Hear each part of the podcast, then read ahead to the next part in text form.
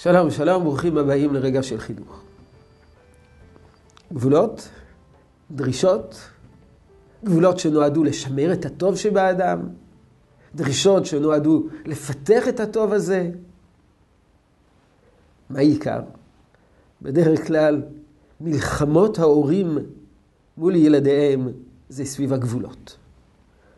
אבל מה יותר חשוב?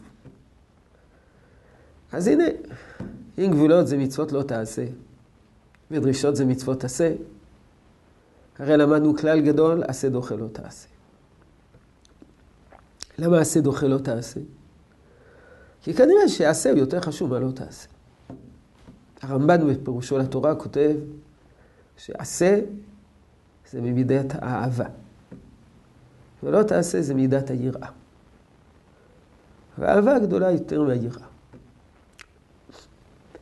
טוב, אז מה? אז יותר טוב שילד יעשה דברים טובים, ובצד יעשה דברים אה, מקולקלים, אה, ירד, ל... ירד לעבריינות, ובמקביל אה, יעשה חסד. ברור שלא, ברור שלא. אבל הכוונה היא שצריכים להדגיש מאוד מאוד בחינוך את החיוב, ולא להתמקד במלחמות סביב השלילה. הדברים נאמרו מפורש על ידי חלק מן הראשונים בהקשר למצוות חינוך. ביחס לחינוך למצוות. בחז"ל ישנה סתירה, קיימת סתירה. בחלק מן המקורות כתוב שצריכים לחנך ילדים קטנים למצוות. במקומות אחרים כתוב שלא צריכים לחנך ילדים קטנים למצוות. והראשונים נבוכו איך לתרץ את הסתירה הזאת. והציעו מספר תירוצים. התירוץ המקובל שהתקבל הלכה, הגיע לגיל חינוך, לא הגיע לגיל חינוך. לא הגיע לגיל חינוך, לא מחנכים אותו למצוות. הגיע לגיל חינוך, מחנכים אותו למצוות. אבל אחד מבעלי התוספות מציע הבחנה אחרת.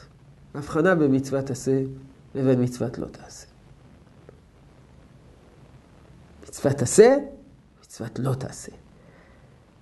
אחד מהם מחנכים, אחד מהם לא מחנכים. כשאני שואל הורים, מה, מה תוספות מתכוונים? למה מחנכים? אומרים לי, ברור, מצוות לא תעשה. תוספות לא סוברים כך. מחנכים למצוות עשה, ולא מחנכים למצוות לא תעשה. פלא עצום. הילד יחלל שבת, ומאידך יעשה קידוש, מחנכים אותו למצוות עשה, ולא מחנכים אותו למצוות לא תעשה? כן, כן. בדברים מסוימים אנחנו מעדיפים את החיוב על פני המגבלות כדי לפתח את הנפש של הילד. כמובן, לא בדברים נוראים. נסביר קצת יותר בהרחבה. עתה אנחנו צריכים לסיים. יהי רצון שתשרה ברכה בעבודתנו החינוכית. שלום שלום.